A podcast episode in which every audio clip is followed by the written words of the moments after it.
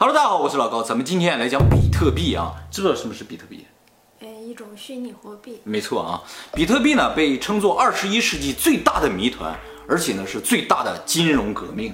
通常我们生活在哪个国家就用哪个国家的货币，比如说我们生活在日本就用日币，生活在美国就用美元嘛，对不对？那如果想用美元去买日本的东西的话就很麻烦，而且要花手续费，还有这个兑换的时候这个差价嘛。所以呢，大家肯定会想到说，如果这个世界上用一个统一的货币就好了。这个事儿秦始皇很早就做过了。啊，对对，统一了的货币嘛，比特币呢就是这么个东西，它就相当于一个国际通用货币。但是问题就出在这儿，对于任何一个国家来说，最重要的一个权利就是货币的发行权和控制权。比特币的出现就让任何一个国家都失去了这个权利，所以任何一个国家都不接受它。哎，日本接受呀？哎，不不不不，现在国家不接受比特币的表现形式是什么？就是不接受它的货币属性。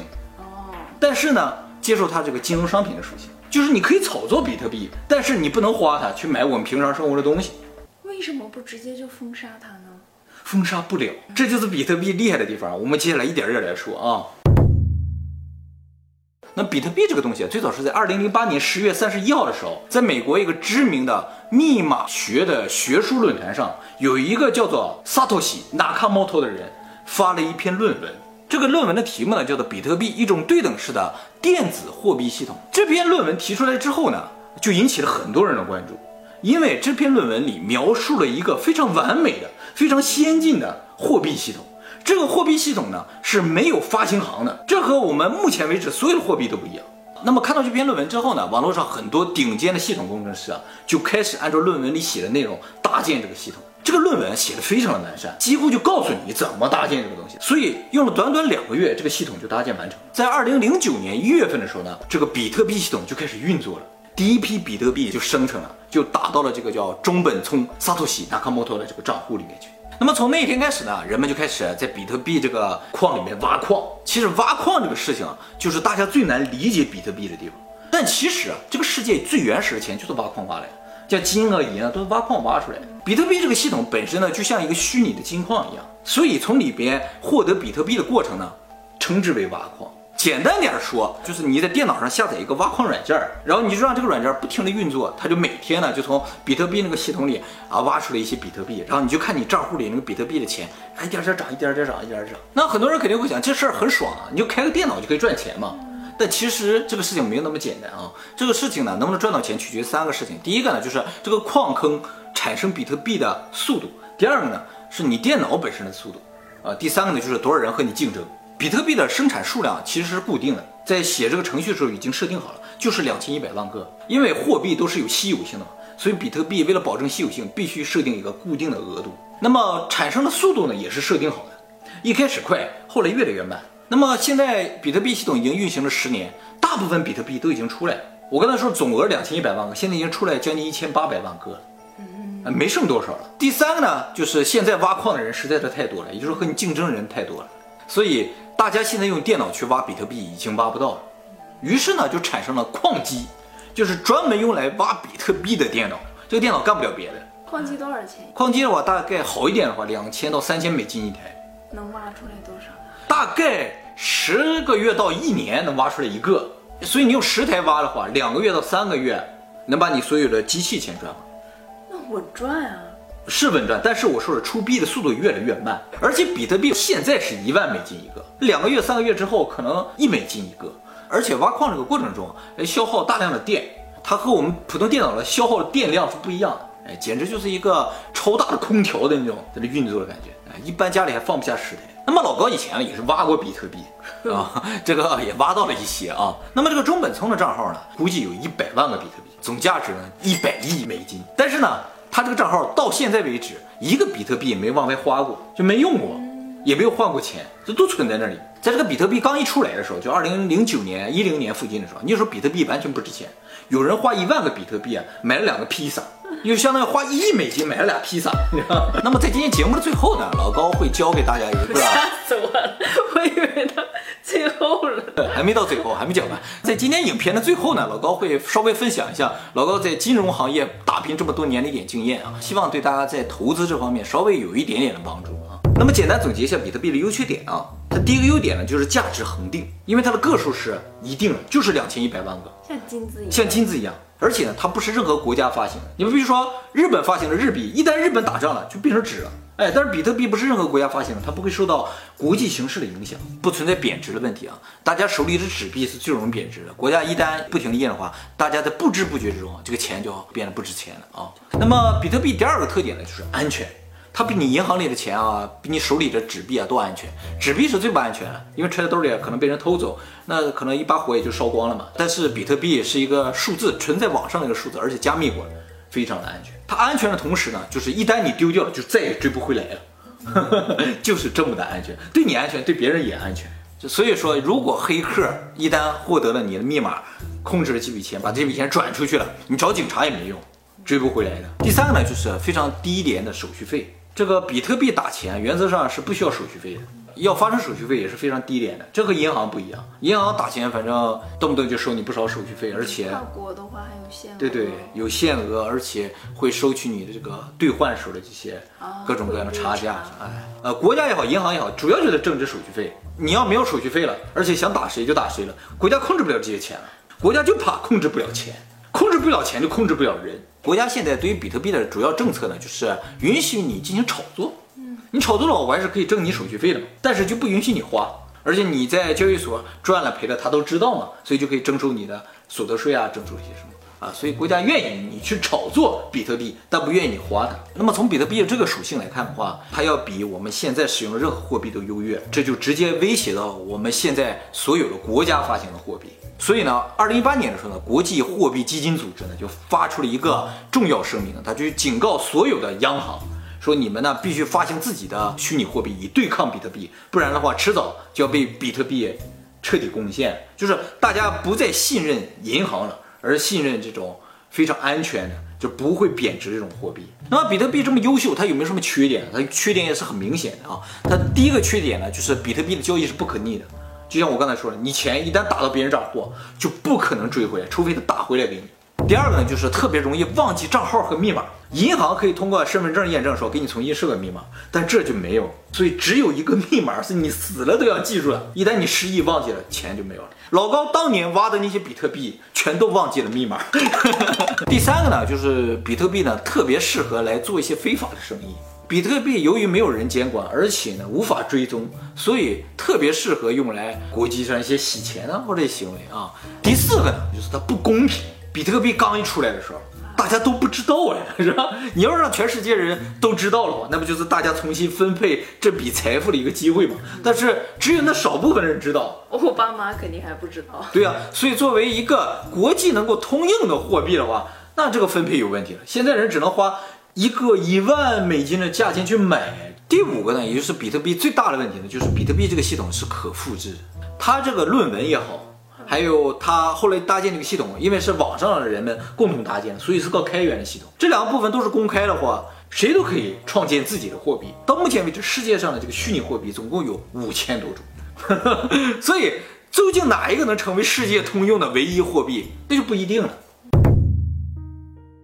说到这儿。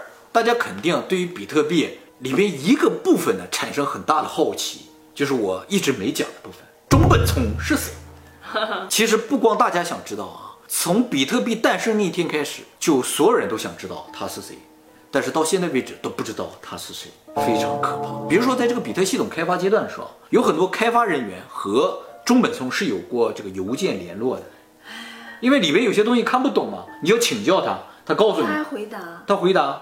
但是没有一个人见过中本聪本人，而且自从比特币系统上线之后，也就是二零零九年之后，中本聪就几乎不说话了。人们通过分析他的邮件和论文，发现啊，他有故意隐藏自己身份的这个嫌疑。他可能会在一天当中任何时间段给人回邮件，也就是说，他故意隐藏自己所在的时区。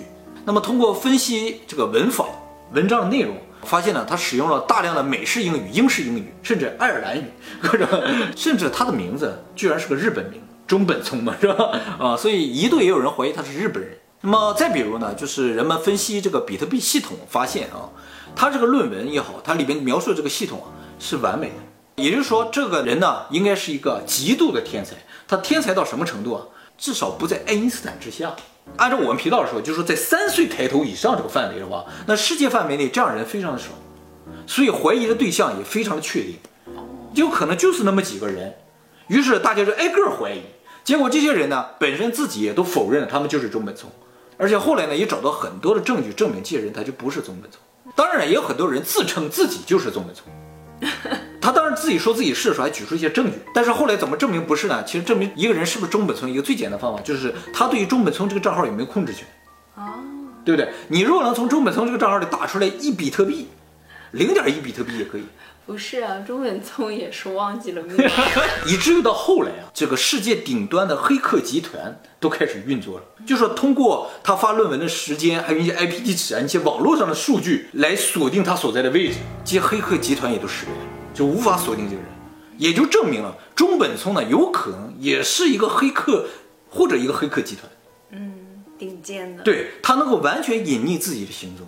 后来呢，人们就看这个名字啊，中本聪，中呢就是 central，本呢就是 agency，聪呢就是 intelligence，所以呢，中本聪象征着就是 CIA，美国中央情报局，这和他目前的表现也都非常符合，就是非常神秘，黑客也搜不到。但中央情报局为什么要做这件事情？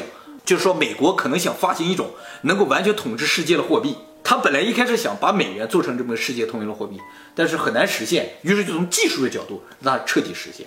那么人们主要还是相信啊，就是中本聪是一个专门用这个系统来破坏我们现有金融体制的这么一个人。他的目的呢，就是重新分配这个世界上的财富，或者是他在这个已经固有的财富基础之上创立一种新的财富。就是说，现在世界的财富分配已经是完毕了。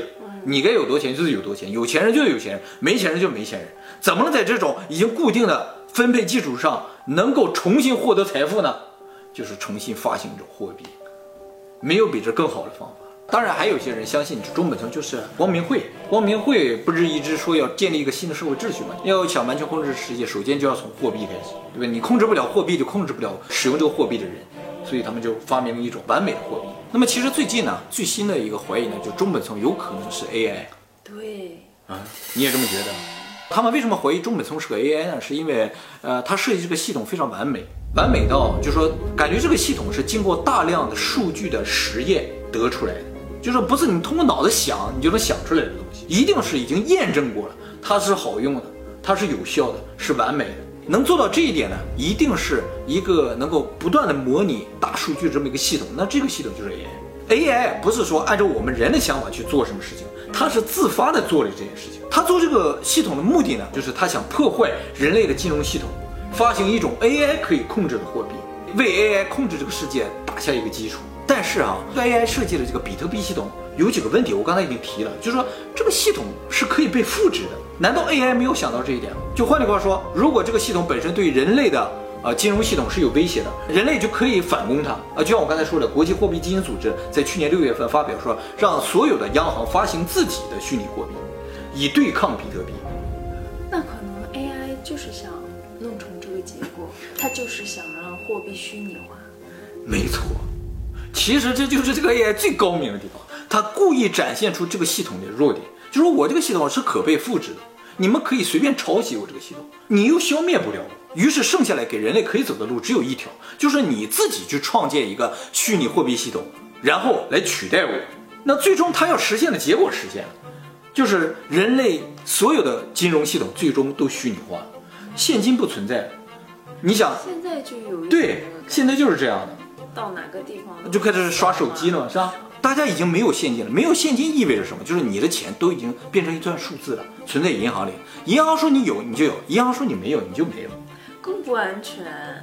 就是整个社会所有人的资产都在这个虚拟系统的监视之下，每个人有多钱都知道。所以从这个角度来说，比特币系统就完全推进了整个人类的金融的这种虚拟化。那钱还是放在手里是最安心的。没有用，也控制不了。没有用，因为国家一定会让它虚拟化的，因为不虚拟化就控制不了。所以从这一点上来说，AI 就逼迫人类走向 AI 想让人类走向的道路。它的智商远远在我们之上，因为因为这我们已经没有路可以选了。那么事实上也确实是如此啊。在二零一三年的时候呢，洛克菲勒集团呢，还有这个罗斯柴尔德集团都推出了自己的虚拟货币。洛克菲勒集团推出的就是那个叫以太币。罗斯柴尔德集团推出的就是叫瑞波币。为什么知道是这两个财团推出来呢？就是这两个财团手下都有大银行嘛，这两个虚拟货币一出来，几个大银行都说我们支持这些货币。哎啊，在这个地方我给大家补充一下，其实按理来说，各个国家的央行应该都是由政府管控，对吧？美国不是，美国的央行呢叫美联储，美联储是一家私企，你知道吗？就是印美元那个央行是私企，它老板是谁呢？就是洛克菲勒家族、罗斯柴尔德家族和摩根家族。美元印多少他们说了算。AI 意识到这一点之后呢，他就出了比特币，然后逼迫罗斯柴尔德和这个洛克菲勒两大家族生产自己的虚拟货币。所以 AI 整体来说下了盘大棋啊。以上纯属虚构啊。虚拟货币这个东西啊，大家可能现在不需要使用，但是一定要了解一下，因为啊，货币的虚拟化是一种必然。就已经虚拟化了已。经虚拟化，对呀、大家银行里的钱就是虚拟的，就是个数字，所以货币的虚拟化实质上就是物质的虚拟化。钱是什么的？钱就是最物质的代表，所以钱的虚拟物质吗？钱就是物质的一个象征。我们都说你这个人怎么那么物质，就说什么，就是你冲着钱，你就是冲着钱去的，是吧？如果钱虚拟化了，物质就虚拟化了。不会啊，你还是用虚拟货币去买那些东西啊。不是人的交易的这种行为虚拟化了之后，你躺在家里，你就你可以获得任何东西了。就不需要展示了。那不需要了，就是你也生活在虚拟世界，你所有的感受，比如说你买辆车能获得兜风的这种感受，也都是像玩游戏一样的，在这个虚拟世界就实现了。但是让你进入这个世界的前提是什么？就是让钱先进入这个世界，钱不进去你不会进去的。游戏里边的钱如果真的能当钱用了，你就可以天天在打游戏了。游戏的钱不能当真正的钱用，你就会觉得游戏还是游戏。所以说到底啊，我们这个世界的虚拟化是一种必然，因为钱已经开始虚拟化了，这个势头已经不可抵挡了。好吃的也会虚拟化。会的，因为它只是一种味道的感觉或者一种食欲的满足感。如果这个世界的虚拟化是一种必然，还就回到那个问题了，就是我们这个世界它是不是第一代？说到钱这个问题的话，咱们以后哎，要不要再做一期节目专门讲呢？这个话题非常的复杂啊，因为排了很多，对，现在有点坑太多了，是吧？那么今天节目的最后呢，就我刚才也说了，就是说分享给大家一些在投资方面的一些经验啊，虽然不一定是。不是比尔盖茨。如果我是比尔盖茨，我就建议大家找一个好妈，可以告诉大家一个不能说稳赚，但是至少是不赔的方法。大家就可以设想一下，一八四九年时候，美国这个淘金潮啊，就是美国加州发现大量的金矿，然后人们都去挖金矿，但最终挖了那么多年下来，谁赚到了钱呢？两种人赚到了钱，一种人呢就是最早去那伙人，也就相当于比特里的中本聪，还有这些开发人员，他们一定掌有大量的比特币。第二种呢，开渡船的人，比如说到一个金矿要过一条河，河上有一条渡船，每天拉着这些人去挖金矿。挖金矿的人太多了，所以大家就算能挖着，可能挖到一点点而已。但是这个渡船的人每天都收这个渡船费，他就挣到很多的钱。所以就这两伙人挣到了钱。比特币这个问题上，大家已经不是中本聪那伙人了，所以大家能做的事情就是第二个，就是运营渡船这伙人。老高，矿机，哎，对对，卖矿机。老高其实就是做矿机的，只是我没有做比特币的矿机的，是做了这个外汇系统里面交易机器人。老高是卖机器人的，其实老高的名字高 speed 就是老高开发这个交易机器人的名字。这个交易机器人这个东西吧，就是这样像矿机一样的东西。炒外汇能挣钱，一定不是看图表的，一定是卖机器人的，就是还得找个好妈，是吗？唯一的方法。